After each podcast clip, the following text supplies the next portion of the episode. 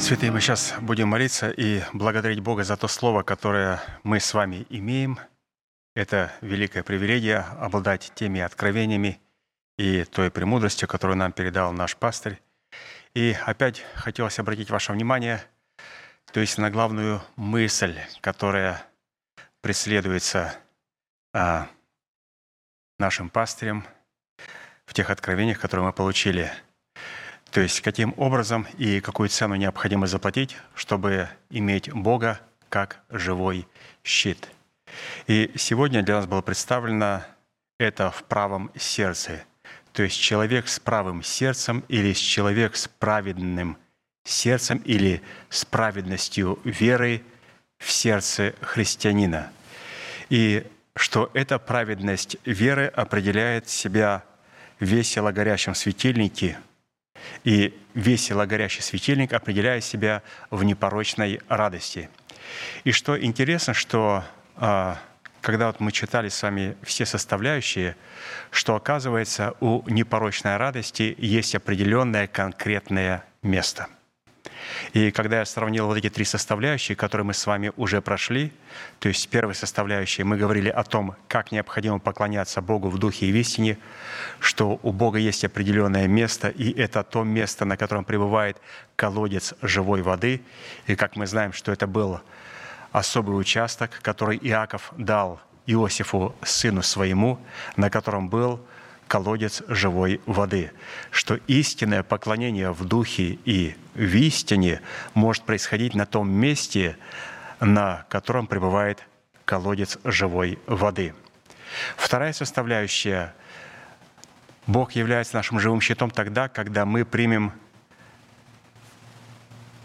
гадитян, то есть потомков Гада. И в наследии Гада пастырь для нас раскрыл другой участок, тот участок, который патриарх Гад сам избрал.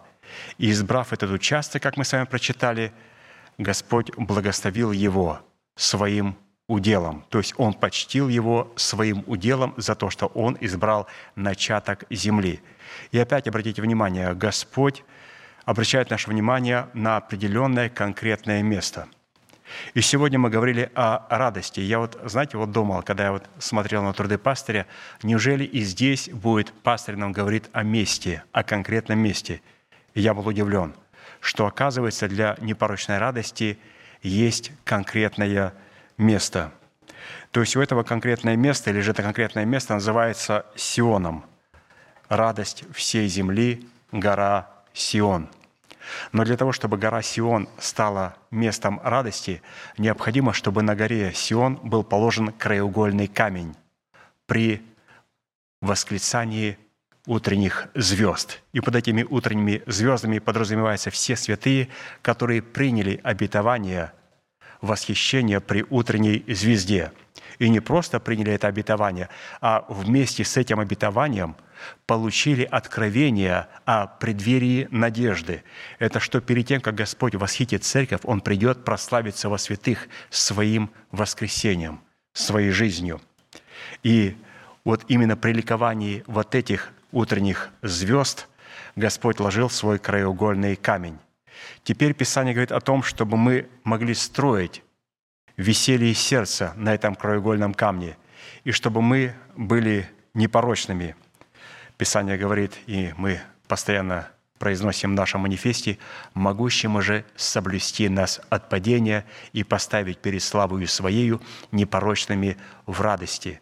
Обратите внимание, что Господь сможет нас соблюсти от падения и поставить нас непорочными в радости при одном условии, если в нашем основании лежит краеугольный камень краеугольный камень, который Господь положил на Сионе. И если Господь его положил, то, разумеется, у него есть человек. У него есть определенный человек, о котором Господь говорит, что благословенные ноги благовестника, благовествующих мир, возвещающих радость и веселье. То есть у них есть а, радость определенная, определенное откровение. То есть они являются носителями этой радости. Насколько это важно, святые, понять? Вот это место и это конкретное определенное место, которое сопряжено с конкретным определенным человеком, через которого Господь возвещает нам радость. То есть Господь полагает свое основание, Господь помогает нам строить на этом основании, Господь пообещал, что Он сохранит нас от падения, то есть в непорочной радости. И, разумеется, Господь будет врачевать нас на этом месте через веселое сердце. Писание говорит, веселое сердце, благотворно, как врачество, а унылый дух сушит кости. Поэтому, а, говоря сегодня о радости, опять и опять Господь показывал нам на определенное место. Этим определенным местом является, конечно же, Церковь Христа и, конечно же, правое сердце христианина. Правое сердце христианина – это сердце, в котором есть праведность веры, то есть праведность, которая выражена в вероучении, которому мы проявляем верность. И когда у нас есть правое сердце, то, разумеется, у нас будет и непорочная радость. Поэтому, святые, будем благодарить Бога, что у нас есть привилегия находиться на этом месте, и что у нас есть а, истинная непорочная радость, и что наш светильник может весело гореть. Будем молиться. Дорогой Небесный Отец, во имя Иисуса Христа, мы благодарим Тебя за то, что сегодня на этом месте Ты возвещаешь нам о Твоем веселье, о Твоей радости, что Ты соделал это место местом Твоей радости. Отец, во имя Сына Твоего Иисуса Христа, благодарим, что эта атмосфера радости и веселья стала достоянием нашего сердца. Мы благодарим Тебя за праведность, праведность веры, которая находится в нашем сердце – мы благодарим Тебя, Господь, что сегодня эта праведность веры выражает себя в повиновении нашей веры, вере Божьей. Мы принимаем, Господь, Твое Слово через тех людей, которых Ты нам даровал и послал в нашу жизнь.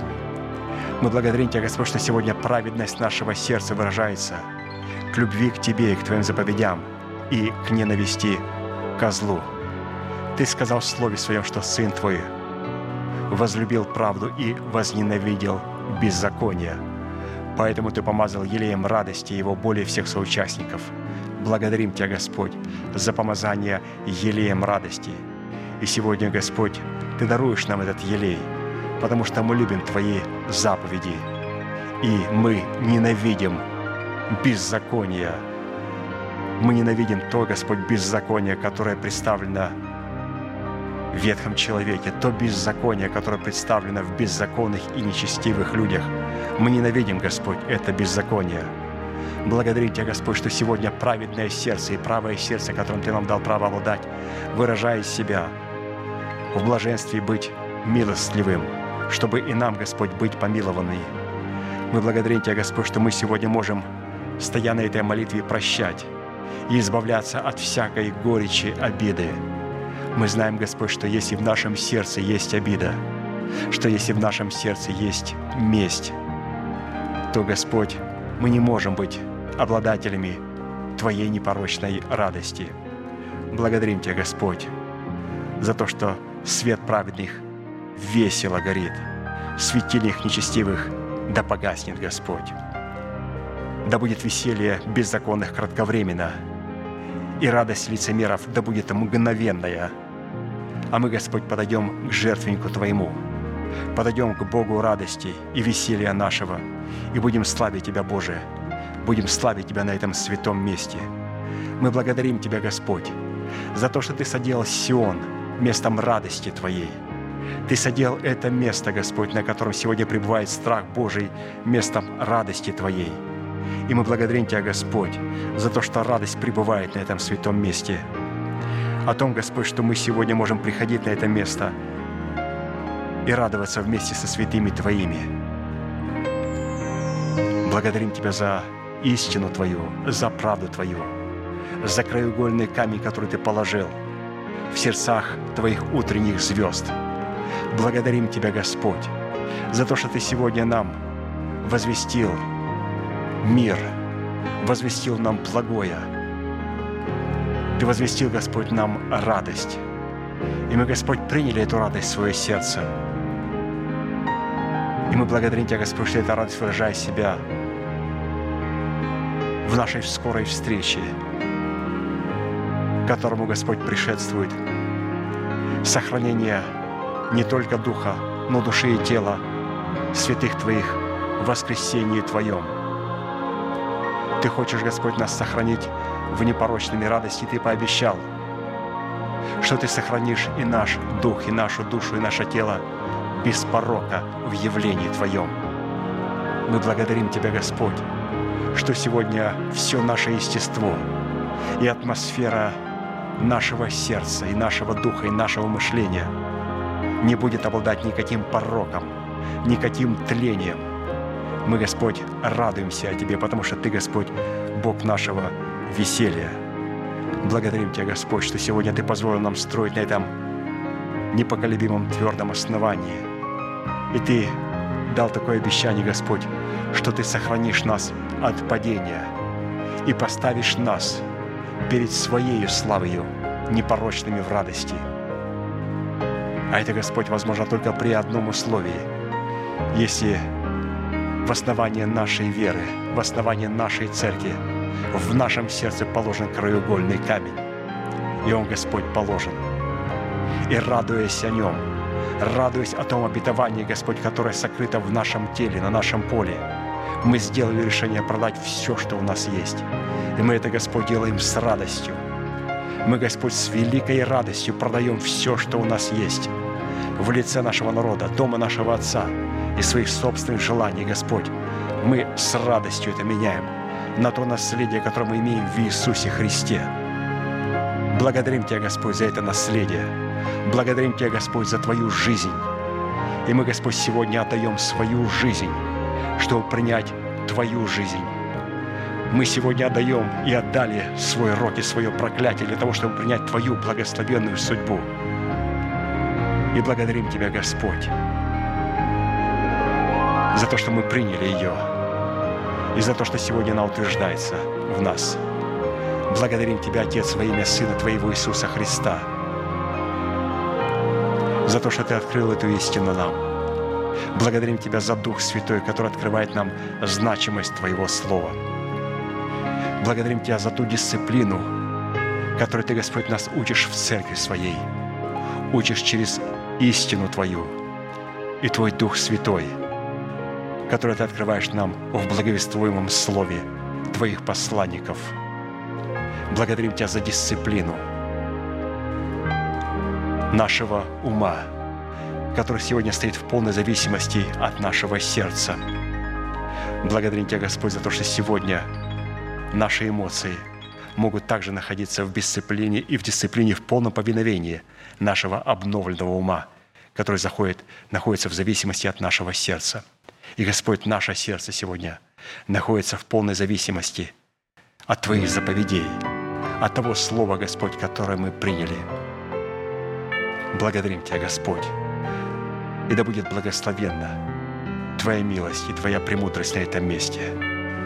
Отец во имя Иисуса. Господи.